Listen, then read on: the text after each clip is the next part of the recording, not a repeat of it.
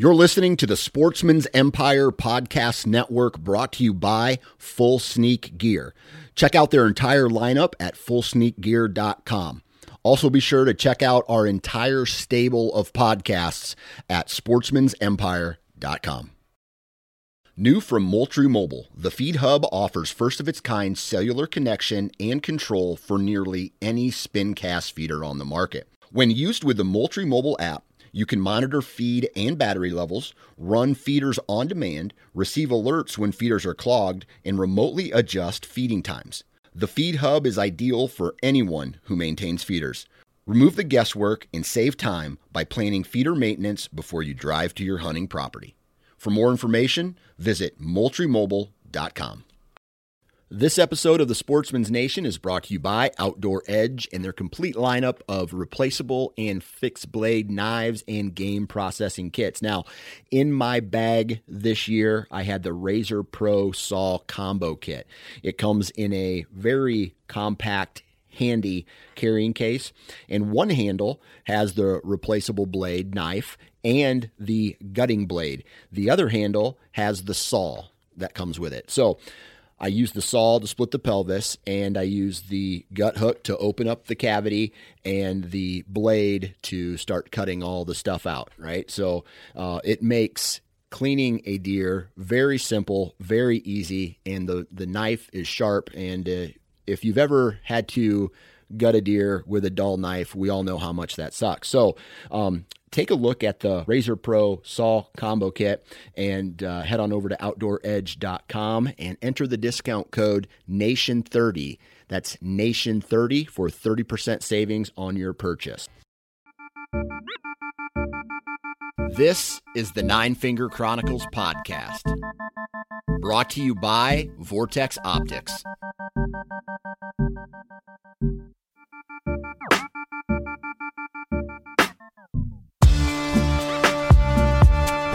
What's up, everybody? Welcome back. Hopefully, everybody has had a great week thus far. I'm living my best life, and uh, I tell you what, I'm sick of snow already. I am ready to get out and do a little shed hunting. I'm ready for some mushroom hunting. I'm ready to shoot a turkey in the face. I am ready to do a whole bunch of, you know, other outside activities other than scooping my driveway. Um, that's getting old, but the forecast is showing that here in Iowa we have a a couple more storms. We have some really more, you know, some really more, some uh, more cold weather coming, and uh, that varmint up in Pennsylvania saw his shadow again. So if you believe in uh, magic, I guess it would be, then you will know that we have like six more weeks of winter, which really sucks. I'm ready for uh, I'm ready for spring. with all that said, we have a really good podcast today. And I'm going to tell you, it's not a sexy podcast. Um, and hopefully, if you've made it this far, I want you to listen to the whole thing, right? Because the you know how to kill big bucks on public land, run and gun whitetails, food plots that grow big antlers, all that stuff doesn't matter if we don't have people in the right positions fighting for our right to hunt in Washington, D.C., right? So today we're going to be talking with a gentleman named Torin Miller, and Torin works for the National Deer Association. And if you're late to the game, the National Deer Association is the National Deer Alliance and the Quality Deer Management Association. They have merged together to form this new uh, organization and uh, all the great things that happen with the QDMA and all the great things that happen with the uh, NDA are now under one roof. And this episode in particular is about policy, right? So I talked with Torin about the policies that the uh, National Deer Association have been um, working on or uh, assisting in throughout the last year, and they are busting their balls, man. There's a lot of good things that these guys are doing um, as far as policy, because not only do we have to we have to give our support to the conservation efforts, not only do we have to give our support. Um, you know, to the people who are making the content, like myself, you know, who uh, I guess uh, you know, we talk about deer hunting, but these guys and topics like this, although not sexy, are very important. Because if we didn't have anyone um, supporting us it, when it comes to voting and rules and regulations and um, the the white tie or white shirt or whatever, white collar, let's just say in the white collar world, then that kind of trickles down and affects us uh, as hunters. And as we all know, based off of what's going down in California, thank God, knock on wood, that that didn't go any further than it needed to.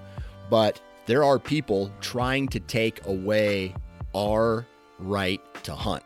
So, that's all I'm going to say about that, right? It's a badass episode. He schools us to the game on a lot of what went down in 2020, what they're going to be working on in 2021, and just why policy um, for deer hunting uh, and deer health is important to uh, to all of us. So, I do have to do a uh, commercial here, real quick. And uh, I'm changing the format up just a little bit. Uh, today, we're going to be talking about wasp broadheads and vortex. I'm going to be doing a little, um, not one company uh, moving forward, but a, like a couple companies uh, throughout the rest of this. Uh, um, I don't know. I'm going to change it up just to see what it's like. Anyway, wasp broadheads, huge fan of this this company. I love the people who work there. They want to see us as hunters succeed. So they make a badass broadhead with the best material, right? They have a full lineup of mechanicals and fixed blades. Uh, this year I shot my buck with the Jak-Hammr. I've shot in a lot of deer with a, a Jak-Hammr. I've shot in deer with their Boss four blade. That's a fixed blade broadhead. Two really badass broadheads, and I really think that you guys should all take a look at those. Vortex, or excuse me, uh, wasparchery.com.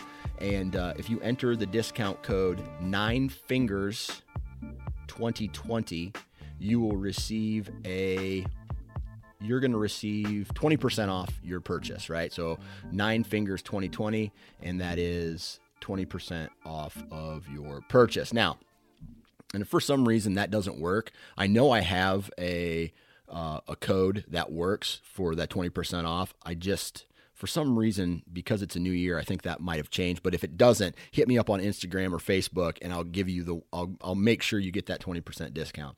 All right, the next company, Vortex Optics, and these guys are. This is another badass company that, after having conversations with the people that work there, they want to do one thing in 2021, and that is put a lot of support behind getting new people into the outdoors through hunting. And uh, these guys are going to be doing a lot of pushing and supporting of people who um, are, you know, are trying to push that content and, uh, you know, get others involved in the outdoors. On top of that, they have an American made company, a veteran owned company, and they put out some of the best optics in the optic world, optics world, period right? So vortexoptics.com. I I've been using their I have one pair of binoculars that I've used from Vortex for like 10 years now and I've had to send it in through their VIP warranty multiple times uh, I think twice actually where I broke it they fix it they send it back to me no charge so it's almost like getting a new pair of binoculars um, I have a badass spotting scope from them I have the Ranger um, uh, spot uh, uh, yardage uh, distance rangefinder. That's what it is. Uh, rangefinder from them as well. Another badass uh, piece of gear that uh, when you when you have high quality, you feel confident in the in the field, in the timber, in the woods, whatever you're trying to accomplish. And uh, one of my buddies told it told me to it told me this. I'm a little fired up right now. If you're not thinking about that piece of gear, that means that piece of gear is working the way it's supposed to. You shouldn't have to think about that gear. It should just perform, right? And uh, that way it's one less thing you got to think about while you're in the woods chasing animals and you can be focused on the kill. So, vortexoptics.com, please go check them out and what they're doing. They're doing a lot of uh, great things. Other than that, uh, Torin Miller, National Deer Association. Really good podcast. Uh, please listen all the way through as uh, this policy stuff is very important to all of us. And uh, I hope you enjoy. Three, two, one. All right, on the phone with me today, Mr. Torin Miller. Torin, what's up? Not a whole lot. Trying to stay warm here uh, in Central PA. Uh, Yeah. winter has finally finally hit. Uh, pretty mild so far, but we always get a week or two that it's just bitter cold. Yeah. Are you in any portion of the state that gets like lake effect snow? No, we're too far south for that, and we have the mountains in between us and the lakes.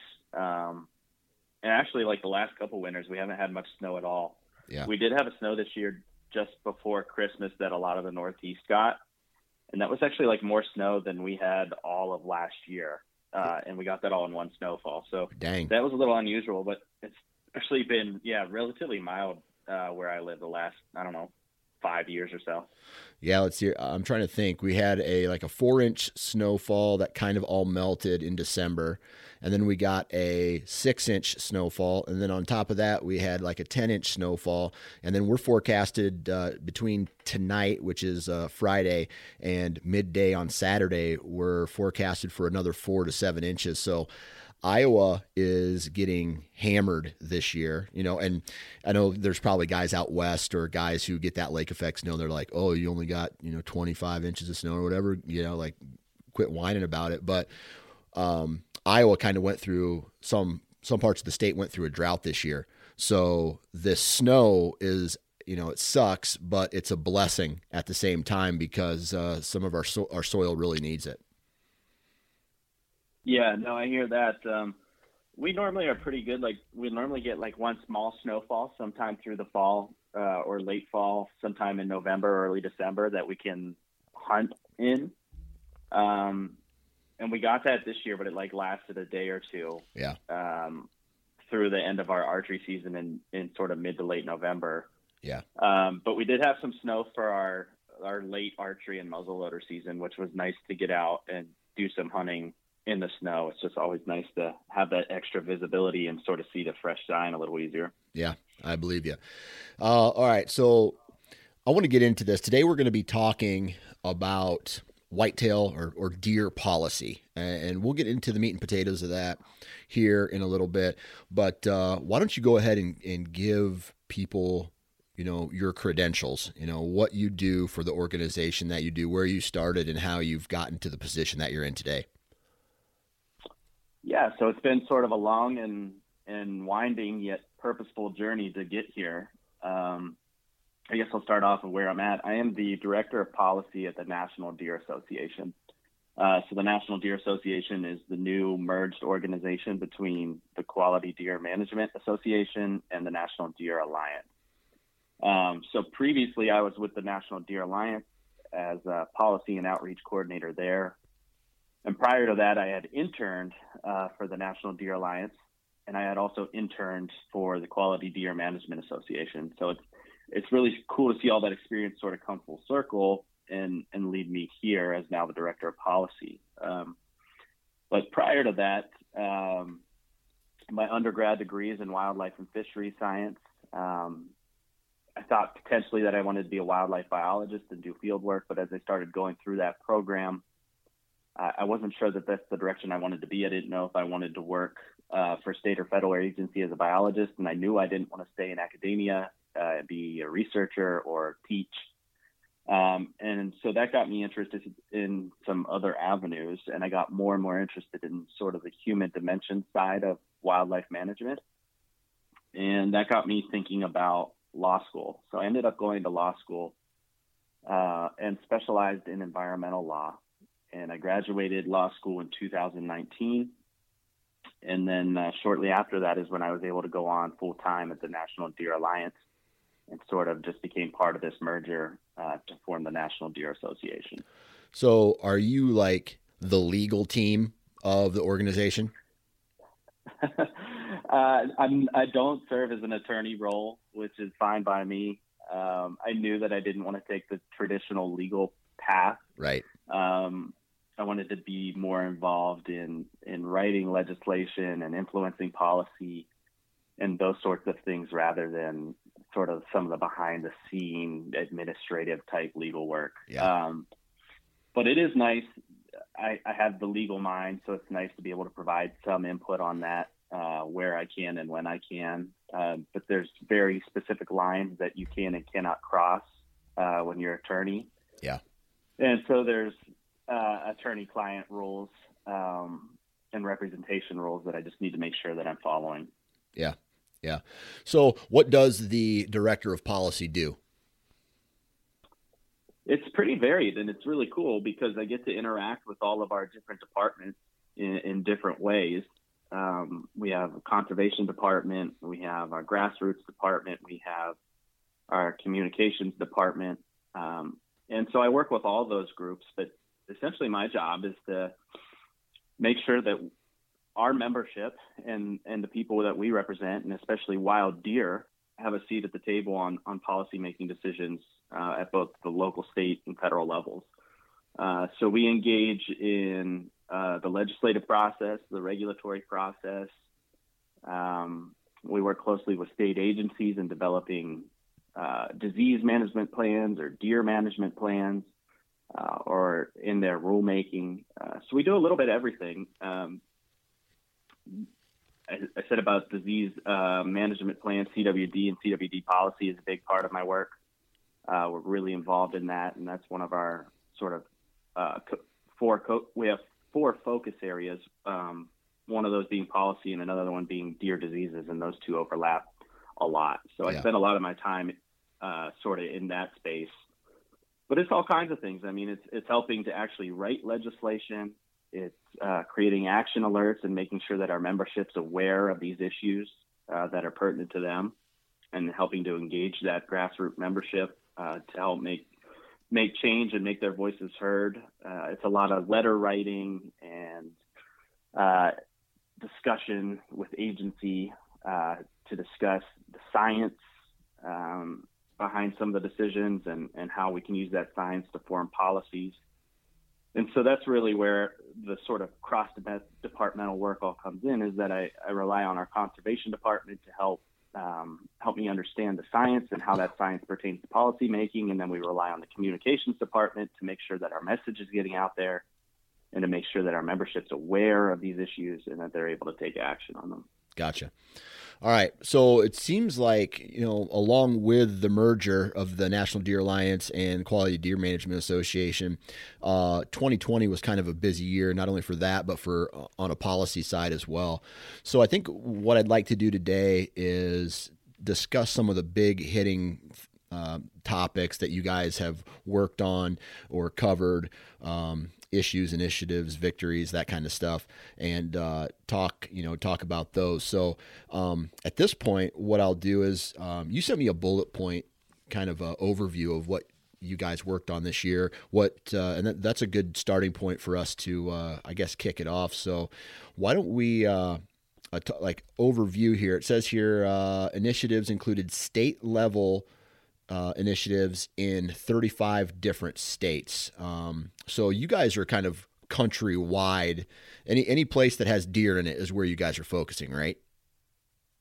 Yeah, that's right. So uh, prior to the merger, uh, the merger was officially announced in July of 2020, and then became official with the name, new logo, and the such in November of 2020. Uh, but even prior to that, the QDMA and NDA, the National Deer Alliance, had worked really closely together on another a number of policy initiatives. And actually, the National Deer Alliance was formed originally by uh, QDMA, the Mule Deer Foundation, and Whitetails Unlimited. And one of the primary focuses, or the primary focus of the National Deer Alliance, was to serve as a policy voice for those three organizations. Um, so we already had a really close working working relationship on policy issues. Um, so, so 2020 was interesting because we had already had this working relationship, and we had started to form this this new organization where we were working even more closely together. And so it was really cool for me to sort of get involved in ways that I hadn't yet before, and to sort of tackle some new issues. Um, another interesting aspect is that the National Deer Alliance was an all deer organization where QDMA uh, was whitetails only. Yeah. So sort of sort of new for QDMA was um, joining this new associate, the National Deer Association, where we focus on all deer species. So that helps to sort of broaden the broaden the issues that we engage on. And um, so, yeah, as you said, uh, as a group, uh, the two organizations now becoming one, uh, we are involved in initiatives in 35 different states, uh, national or numerous national level initiatives that so federal lawmaking and federal rulemaking initiatives and uh, initiatives in one Canadian province and even an issue in the United Kingdom. So we, we have a wide breadth and we expect that to continue to grow uh, as we cover more issues. And, and, now that we're fully covering all deer species, um, that list of states that we should be active in is just going to keep getting bigger and bigger. Yeah. Um, overall, we engage in over 150 uh, legislative, regulatory, and policy issues uh, throughout 2020. Yeah. Um, so although although it was such a weird year in a number of ways, uh, we were really able to continue our policy policy momentum uh, through everything. And yeah. so we're really happy with that. All right. So let me ask you this. Uh, you guys worked on like policy issues in the United Kingdom. First off, what did you, you know, and you can give me this in a high level, um, but what did you work on in the UK and why is that important to the North American deer hunter? Yeah, so a lot of the stuff um, that we work on internationally, and so this this doesn't necessarily mean the UK, um, but we'll engage in hunters' rights uh, issues. So whether whatever that may be, and here I'm just going to pull this up so I can make sure I'm getting you the correct information. This was an issue that um, QDMA had uh, engaged on uh, prior to the merger, but I do have it here, so I want to pull that up uh, so I make sure I'm getting it right. But um, so yeah, that's what I expected it was. Um, that was a uh, hunting trophy import export issue. So it's an issue where uh, American hunters or um, people coming into and out of the U.S. Um, in this case, um, it was in the UK placing import export uh, on on hunt or on wildlife. Um, so perhaps if um, somebody from the UK came here to hunt deer, could they import their trophy back to the UK or vice versa? We see that a lot, especially with African species. Yeah, I heard about uh, that. So, yeah, there was a big push in California earlier this year uh, to ban sort of a big five, uh, so hunters couldn't import those from from Africa. I think we're seeing a push on that in New York right now too. Um, so that's sort of like the big international issue that we would deal with is, is hunter rights issues. Um, and then in Canada, we the QDMA used to have branches in Canada. That is uh, not the case any longer, but we do still have members in Canada, and we have members in other countries as well. Um, and a lot of deer management, uh, especially in sort of the southern Canadian provinces, and especially those sort of in the Great Plains region, uh, or just north of the Great Plains region in the U.S. have really healthy whitetail and mule deer populations. And so um, we do pay attention to those issues as well, especially CWD issues there. Um, there is CWD in some of those Canadian provinces. So that, that's something that we're always watching too. Gotcha. All right. So let's get into these then. Um, and on the top of the list is something about uh, deer hunting hours in New York. What uh, what went wrong or right there? Yeah, so this is a, this one was actually a victory or uh, the right step towards victory. Um, in New York State, the legal deer hunting hours are sunrise to sunset. So they're the only state that limits deer hunting hours to that uh, specific window. The rest of the states are, you know, a half hour before sunrise to a half hour after sunset or some variation of that. Uh, that wasn't the case in New York. Um, so we were able to write a letter and then engage our New York membership uh, to try to get their uh, Department of Environmental Conservation to make a proposal to extend the legal deer hunting hours to one half hour before sunrise to one half hour after sunset. And so uh, that initiative actually made it into a proposal for the deer plan. And that deer plan will get voted on this winter uh, in the next couple, couple weeks, actually, and hopefully become a new rule in, in New York State.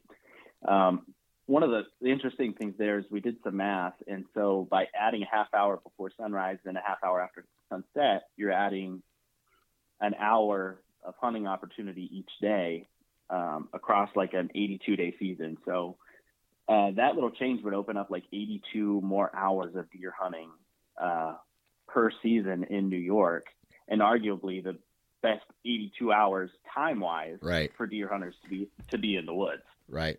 Um, and, and so, so, some of the concerns that we heard were safety concerns, but we collect that kind of data for our annual deer report.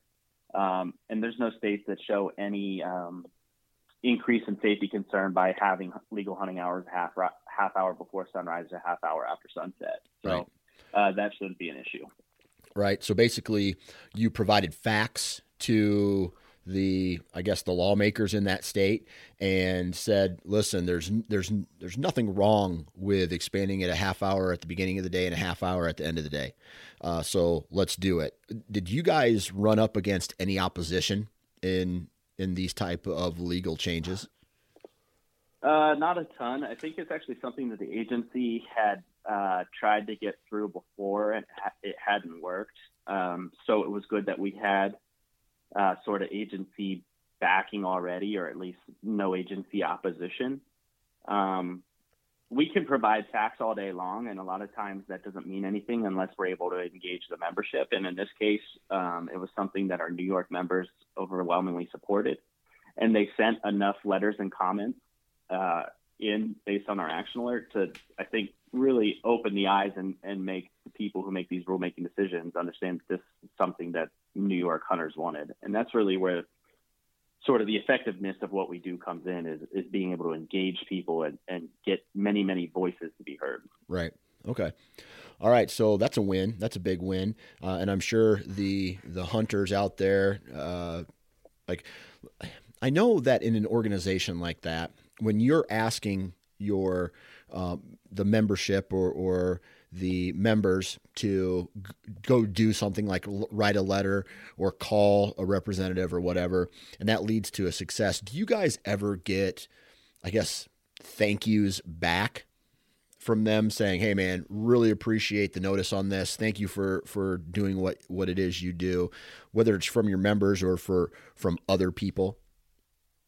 Yeah, both. Um, we get emails all the time. Uh, like if I send out an action alert on a certain item, uh, we get we've gotten some really great feedback, and so guys will say or girls will say, you know, hey, I appreciate you getting this in my inbox.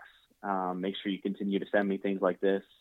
Uh, we'll get people who just write back and say, you know, just sent the letter uh, just to let us know that they were engaged. And then we even get uh, information from whether it's like state uh, game commissioners who have received a lot of input from our members that just want to thank us for engaging hunters on the issue. Um, sometimes we hear good, you know, positive feedback feedback from lawmakers as well. So we definitely get that. Uh, the flip side is is that you're never going to get everybody to agree on everything, and so not all of our members in a particular state will be supportive or oppose whatever the, the piece of legislation is or whatever the piece of rulemaking is. So we do we do hear the other side of it too uh, where we have members concerned uh, as to why we would support or oppose a specific piece of legislation. And the answer to that is always the same: is that you know we've thought about this diligently. We have uh, regional directors that oversee those states who have a good feel of what the membership wants there. Um, and then we make all our decisions based on science. And so if the science is solid and we can back up our position with science, then that's why we take the position. And sometimes members are still going to disagree, uh, and that's okay. But we just want to make sure that when we make a decision, a decision or take a stance, that we can always support that decision with science. Right. Okay, that's a good idea, man. It's it's crazy. That to me, that's common sense, right? I just feel like a lot of yeah. I, there's so much emotion that goes into decision making these days that it's dumb. It, that's just my opinion. yeah, and especially deer. It's yeah. like deer get people get so emotional over deer um, and we do get some responses that are just way out in left field. Um, but you know, you have to take the good with the bad. Yeah. And, and so we we deal with those as best we can, and um, you know, move on to the next item. Yeah, absolutely. All right, what happened in Mississippi? Mississippi. This was a a, a big one that uh, we took charge on this summer. Uh, there was a push uh, in the Mississippi uh, board of commissioners to make some changes to their CWD regulations. Um, the big one there was to allow baiting in a CWD zone, which is a, a, a big no-no for a number of reasons. Um, and we don't have to get into that, but yeah. we uh, took the lead on a letter um, and ended up having over a dozen uh, state and national organizations sign on to our letter there, uh, urging them not to make those changes. And ultimately, they backed off and didn't make those changes. So that was a big win uh, as far as CWD goes. Yeah. Um, so and also hold up one second. I, I want to get the facts on this. Um, so they wanted to allow baiting in CWD zones, right? Right. Okay. And you guys stepped in and said, "Hey guys, uh, you know, CWD is a contact type, you know, uh, disease. We don't want uh, we don't want it spreading any more than it already should. Here's some science behind it." And you and then they changed that rule and they said, "Okay, no baiting, no more baiting in CWD zones." Exactly. And so um, I'd have to look at my notes, but I'm pretty sure the plan was um, that currently it was not allowed uh, within a within the disease zone, and they wanted to open it up back within a certain radius of um, there within the disease zone and within a certain radius of, of positive detections. And um, and that's not something we support. We don't oppose uh, baiting, but we do oppose baiting in, in disease management areas, and that follows um, the Association of Fish and Wildlife Agencies, which is basically a collection of all state fish and game, game agencies, that's the organization that represents them, uh, they have put out their best management practices for CWD. And one of their recommendations as a best management practice is to not allow uh, baiting or supplemental feeding within a disease management area. So okay. that's sort of the science that we were following on that is say, hey, we just want you to follow these uh, best management practices that are been lined out, uh, yeah. approved by scientists, you know, who are in charge of these decision making all across the country uh, it's not a good idea. Yeah. And so ultimately they they did back off on that. Did that piss a lot of people off? I'm sure it pissed some, uh, you know, some people off. Um, I don't want to get into it too much, but a lot of time there's a lot of politics at play mm-hmm. in these types of decision makings. Um, there's certain voices that are tend to be louder or given more credence than others. Yeah. And so we just have to we just have to be aware of that and uh, understand sort of some of the behind the scenes uh, stuff that's at play. Yeah. So basically, what you're getting at is just because somebody screams the loudest, and you hear that with C- the CWD talk, right? I mean, there's a group of people that think CWD is some kind of made up disease that was know, like the U.S. government gave it to the deer herd. That you know, like whatever, right? And those people just don't have the the right knowledge behind their the words that they're saying. Yeah, yeah. I mean, we we've heard every conspiracy yeah. theory out there on CWD. Yeah. Okay. So that's uh, that's a that's a, a, good thing, you know, in Mississippi. That's a, a victory. Uh, let's see here, and what's the next one? North Carolina and Sunday hunting. Yeah, this was a cool one. We got asked to uh, participate as a key st- stakeholder on a focus group. Um, in North Carolina, they were looking to expand Sunday hunting opportunities on their public lands. They already had some some opportunities there on private lands, uh, but not so on the public lands. And so they put together this big um, stakeholder focus group with interest from all across all across the spectrum: uh, hunting, hunting and fishing groups, hiking groups, uh, horseback riding groups, uh, the Audubon Society. I mean, you name it. Uh, they had they had people from each organization, and they did a good job trying to figure out um, which specific public lands and wildlife management areas would be good for Sunday hunting, and they took into account wildlife populations, uh, size of the tracks, um, the user groups that primarily use primarily use the tracks, um, and ultimately what they ended up doing was recommending uh, allowing Sunday hunting in some shape or form on on a large portion of their wildlife management areas. So that was a big win uh, to get some Sunday hunting opportunity in North Carolina. Yeah. You know, there's other states that do that as well. I, am one in particular, and I think the state is um, the the hunters are getting their way there, where you know they've increased Sunday hunting opportunities in Pennsylvania. But um, what seems to be the opposition from I don't wherever that opposition is coming from. Is it more of a hey, let the animals rest a day so we're not just pressuring the shit out of them, or is it more along the lines of a religious thing? Uh, no, so I'm in Pennsylvania, so yeah, I'm well aware of it uh, with what's going on here. I think the biggest pushback is um, pushback from other user groups. So people who like to hike or birdwatch or ride horses or mountain bike um, are pushing back in one a day on those public lands where they don't have to think about encountering other hunters. Hmm. Um, and there's no, you know, no data to suggest that it's unsafe. Uh, people share the woods all the time, uh, but I think that tends to be uh, one of the largest pushbacks.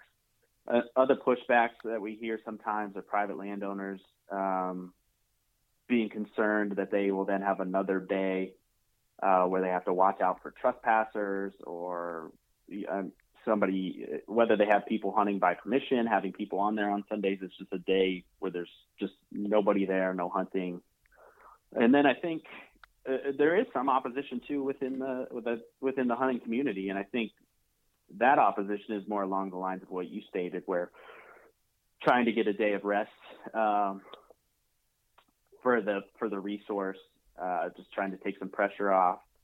We, and then we still do here, but not nearly as often that people just think it's a day that uh, they should be in church. Yeah. Okay, so it's a little bit of everything. It's a little bit of everything. I'd say the I'd say the biggest thing is probably from other user groups wanting a a day uh, with the woods free of hunters. Yeah. All right. So let me ask you this: How do you you know, you have one group who is using, oh man, I just want to go hike without having to worry about running into hunters.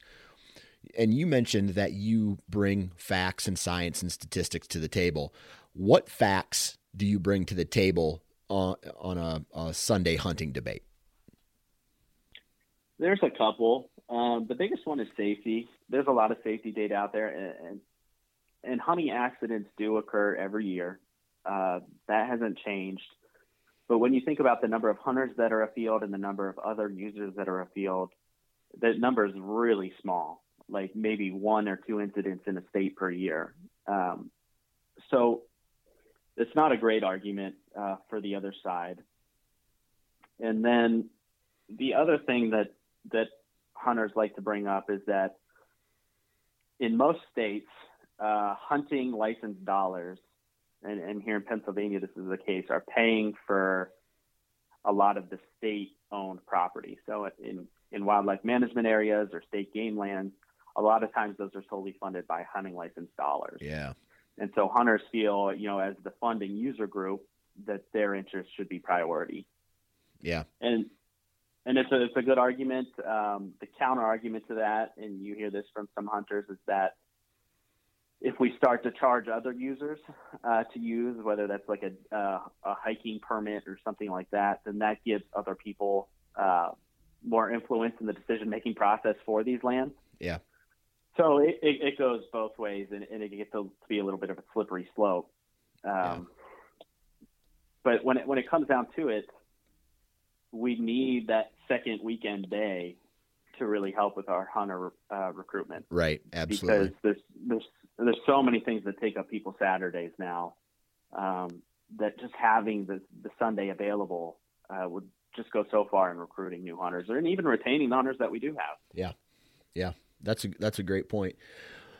Well, that's a, a another big win. Uh, you know, more hunting opportunities on Sundays. Um, are are you active in any other states uh, other than North Carolina, working with the government there to, or the you know the uh, DNR or whatever to open up more Sundays uh, in different states? Yeah, yeah. So the states that have uh, prohibitions on Sunday hunting, those are statutory uh, prohibitions. So those those need to go through the state legislature, and, and Sunday hunting needs to become allowed via uh, new law. And so in Pennsylvania, the new law granted the Game Commission uh, three Sundays, one that could be used in the firearm season, one that could be used in the bear season, and a third that could be used at they're choosing. So they did the archery season. I, th- I think that's how it worked. But anyway, I had three Sundays that they could use.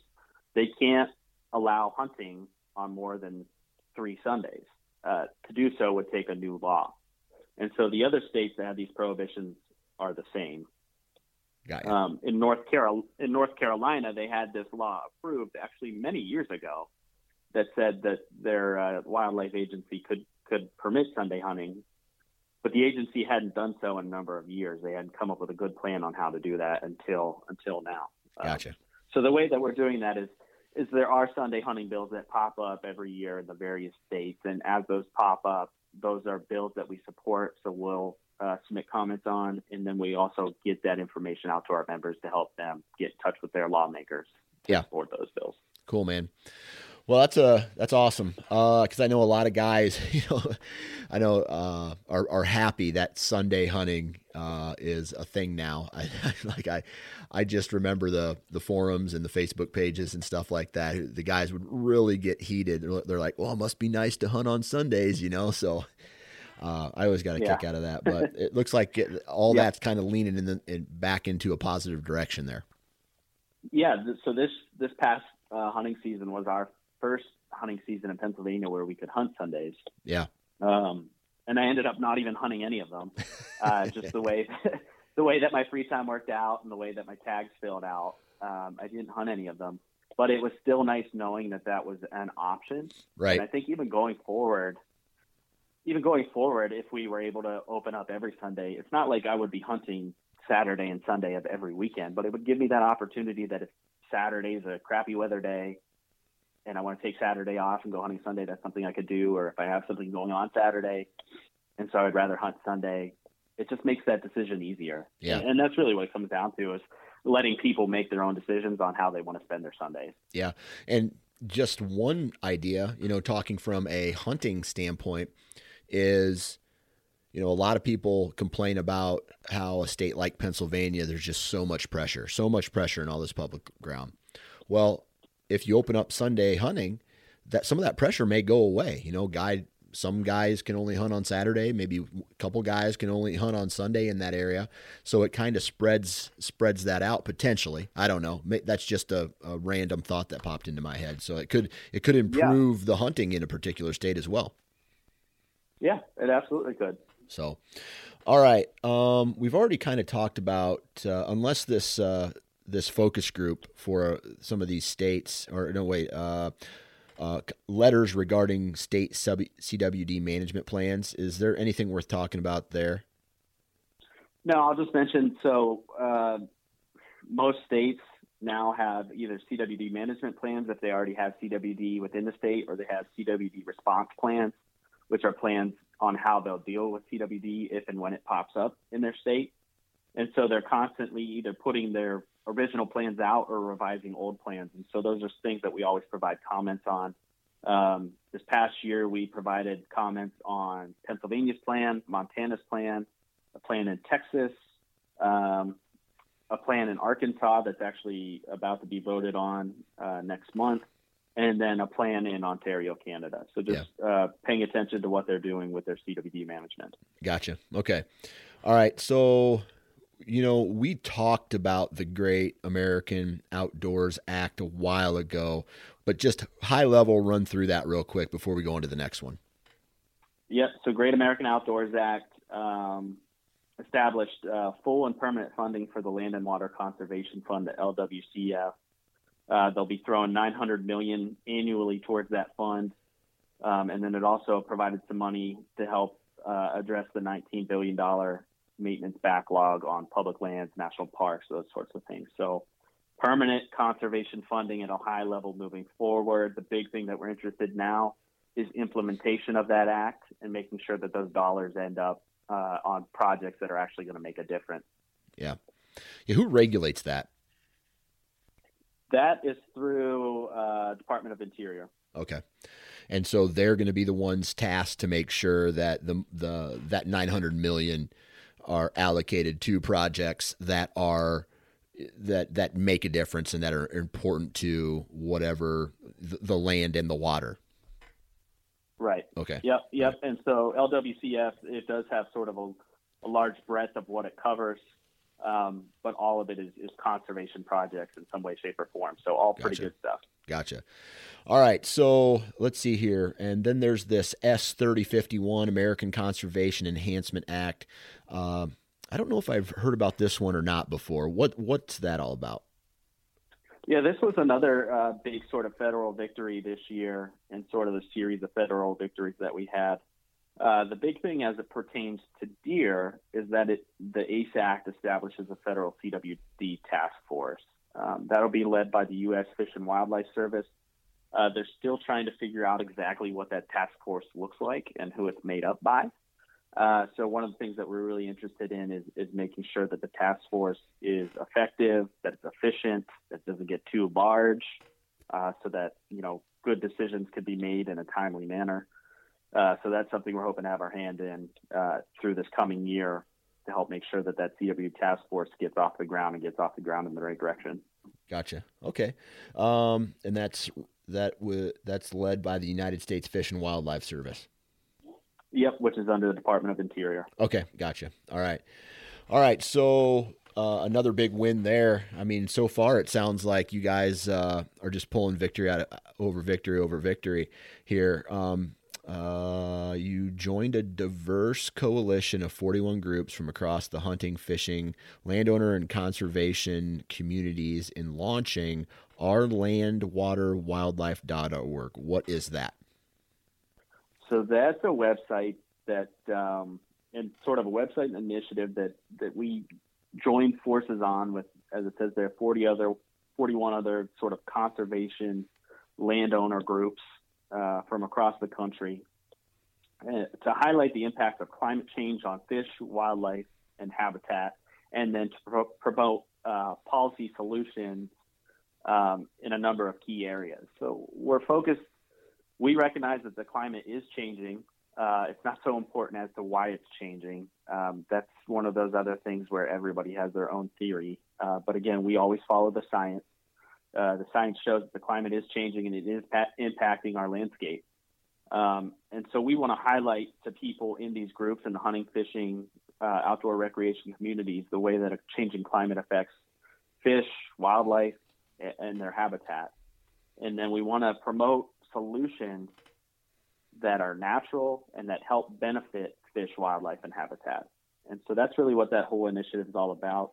Um, as you said, the website is ourlandwaterwildlife.org. I do encourage everybody to log on there. Um, it may give you a new perspective on, on climate change and, and some of the impacts that it's having. Um, it might give you a new perspective on how we can help mitigate some of that and help reverse some of that. Uh, so it's, it's a worthwhile uh, initiative there, and, and, we're proud to be a part of it. Um, climate is something that we're going to continue to engage on as well moving forward. Gotcha. All right, so you it looks like you also sent some letters to a variety of different states, um, increasing some funding for CWD, uh, like containing the spread of CWD. Yeah, and we we could talk more about this too as we sort of look forward to 2021. But uh, federal funding for CWD is a big issue. Um, and it hasn't been where we want it to be yet. Uh, so we're just really trying to increase awareness and advocacy in the capital uh, to help make lawmakers aware of the issue and how big of an issue it really is. Gotcha. And then to try to get some dollars behind that to get to the states. All right. And you know, with all with with that, does that come out of the taxpayers' pockets on funding like that, or is it just is that allocated from somewhere else? Yeah, so that comes from government appropriations um, and that'll come. It can come from different sources, but generally there's appropriations bills that that say you know which money is going where. Gotcha. Um, and it really becomes a matter of just fighting for a piece of the pie. Okay. And so, unfortunately, the CWD piece of the pie has been pretty small so far at a federal level, and so we want to increase that. Okay. Um, let's run through maybe something that we haven't talked about yet um, in your guys' 2021 focus areas as far as policy is concerned. Um, obviously, you just kind of mentioned it that federal CWD funding, um, state CWD management plans. Uh, is that kind of like uh, in case of fire break glass type document? Yeah, exactly. So and those would be more CWD response plans, but management plans have those in there too. So if CW, if a state has CWD, um, this plan will outline procedures within the current CWD zone. But then if like CWD pops up somewhere else within the state, it, it outlines the exact procedure that they'll take. So there's no surprises. Uh, this lets the agency act quickly and effectively, which is super important for uh, trying to reduce the spread. But it also lets the public know and lets hunters know exactly what the procedure is, so there's no surprises. Yeah, and that's really important. And, and CWD communications is so important. Getting people to understand why the agency is doing what it's doing is really important. That's something that that we're working really hard on. Uh, we work closely with a number of state agencies on CWD communications, try to help the help hunters and the general public even within those states understand yeah. this the the actual severity uh, or the threat that CWD presents. Um, but then we try to just make sure that everybody's on the same page as to why the management uh, objectives are what they are. Yeah. And it's, it's easier said than done, but I think we're making great headway. Um, I think slowly we're trying, we're starting to get people realizing just how important this issue is. Yeah. So you guys are continuing to gain traction. Um, I know within the hunting quote unquote industry and community, there are people who, you know, like we discussed earlier, are not on, uh, not necessarily on board with the CWD movement. Has the uh, from and I know this isn't necessarily policy, so it might not be your uh, specific area of expertise, but maybe you could speak on it if you have any information. Are is there going to be any type of initiative, not necessarily broad like broad where it's you know all over the all over social media and stuff, but more internal where you know uh, the National Deer Association reaches out to people who have previously um, discounted uh, CWD, reached out to them and tried to change their mind about you know, about that and express some more urgency towards CWD?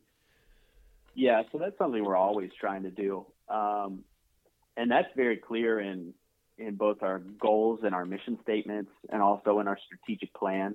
Is that uh, we're full speed ahead on CWD. Uh, fortunately, our partners and sponsors recognize that, and they're on board with us too. But everything that we do is for our membership, but it's also for industry. Um, you know, deer are the foundation of the hunting industry, and so everything we do is sort of broadcast uh, to industry wide, and so we're doing that. And of course, we've encountered people within the industry who are are CWD deniers or uh, CWD downplayers, and we've had these discussions with them mul- multiple times. Um, and there's there's only so much you could do but what we always make sure we're doing is just expressing the science and showing the data and showing the facts. Yeah. And if people refuse to see what the facts or the data is saying, then there's not a whole lot more we can do. Yeah. Um, so it, it, it, it, can get very frustrating, um, but we're constantly trying to evolve the way that we communicate about CWD. And, and we're doing that in a number of ways. Uh, you'll see see us putting out quite a few videos uh, answering uh, commonly asked questions on CWD, talking about targeted removal, um, a variety of topics, how to field dress deer uh, if you need to, to remove them from a CWD zone. And so we're just trying, you know, different media, different forms of media. I mean, we're talking about it now on a podcast, just trying to reach the broadest audience we can and just maybe present it in different ways that might be more digestible for people. Right. Okay. Yeah, that makes a lot of sense. All right. So, um, kind of moving forward with that, you know, we've already talked about Sunday hunting. Um, what's this active forest management? Uh, is that is that a new program that uh, is going to be implemented in specific states? No, active forest management is just the practice of, of actively working on, on forests. So uh, cutting, thinning, uh, planting where necessary, altering habitat, fire.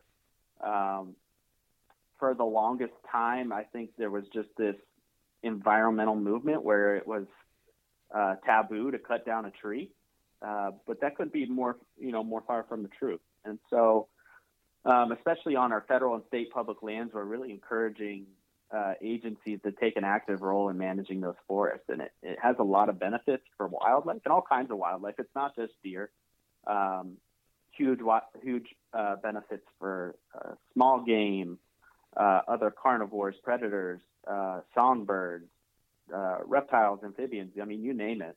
Um, but just sort of altering age structures and and cover and habitat types is really important. And so a lot of times you'll see where large swaths of publicly owned lands are just sort of there sitting uh, dormant and there hasn't been any uh, management by state or federal agencies on those properties. And so anytime that there's a um, a proposal that that pops up where whether it's the forest service or a state agency is trying to actively manage a one of their their tracks that's something we're going to support as long as there's good science uh, based reasoning uh, to do that. A good example of this is we just actually joined um, a friend of the court brief uh, for a lawsuit in Indiana. The Forest Service had a, a, project there that they were hoping to carry out on the Hoosier National Forest in southern Indiana.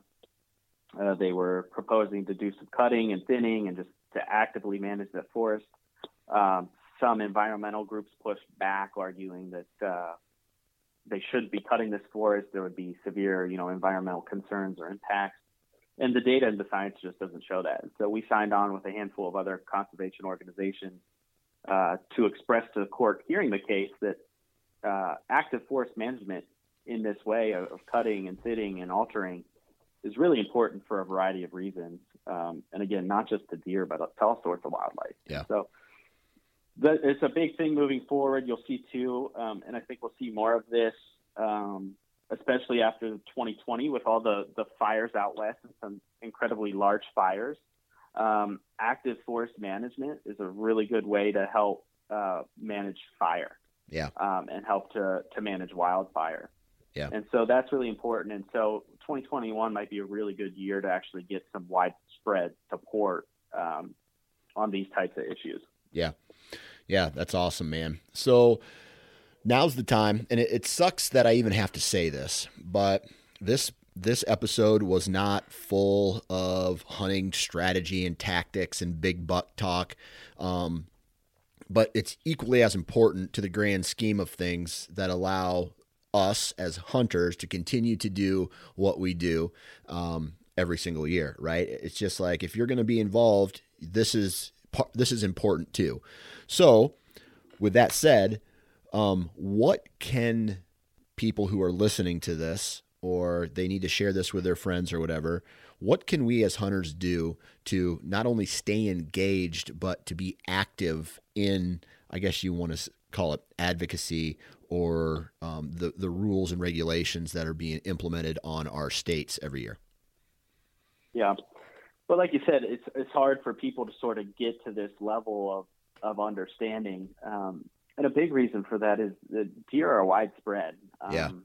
Certainly, there are places where you you hear people uh, talk about you know uh, poor populations or decreasing populations, but for the most part, um, seeing a deer is not unusual at all for people, and so that sort of leads to the assumption that uh, there's no real um, there's no real uh, harm or there's no real threat to, to populations of the species as a whole, and so it makes it hard to to to get up the um, enthusiasm to engage in, in deer policy issues. Yeah. Um, but I, I said it earlier is that deer are the foundation of our hunting industry, and so 80% of people who hunt hunt deer. Um, and that's a that's probably a stat that has been mentioned on your uh, on your show before by my boss and, and some of my coworkers. But it's incredibly important because you have 80% of the people who hunt are deer hunters. That's 80% of hunters uh, being able to lend their voice to deer advocacy. And that's a lot of support behind deer advocacy issues. And so, you know, we need to, even if it's slow, we need to increase the number of people uh, who are engaging on these issues because we have a huge network out there that can really make a difference. Yeah. Um, and so it is really important. And, and, a lot of these issues are not just deer issues, but they're broader conservation issues. Yeah. And so maybe you're a casual deer hunter, but you love uh, fishing, or maybe you love backpack camping, or something like that.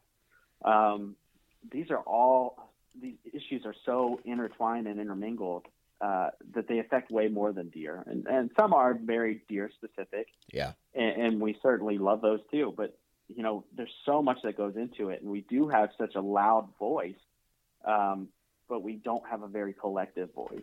Yeah. And so that's the goal is to sort of unify that deer hunting voice for the good of deer across the country and, and for the good of deer habitat and hunting.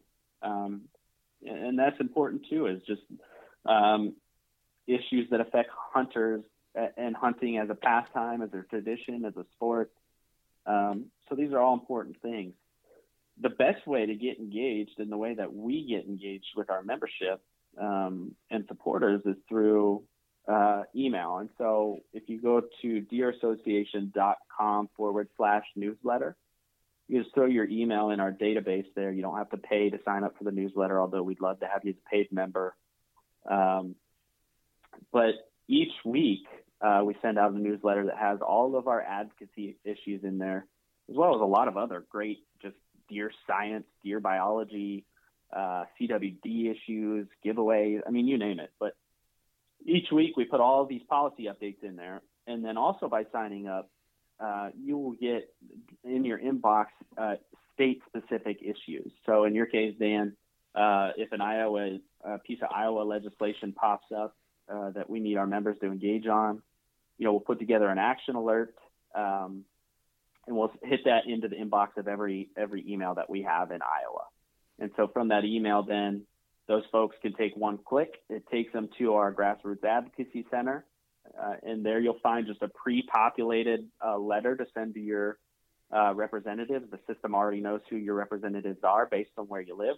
All you have to do is fill out your name and your zip code so it knows where to send it, and and you've taken action. It literally takes one minute. It's that simple. Um, and so that's so important. You know, we're doing all the legwork on this end so that you don't have to do it on, on, on the other end.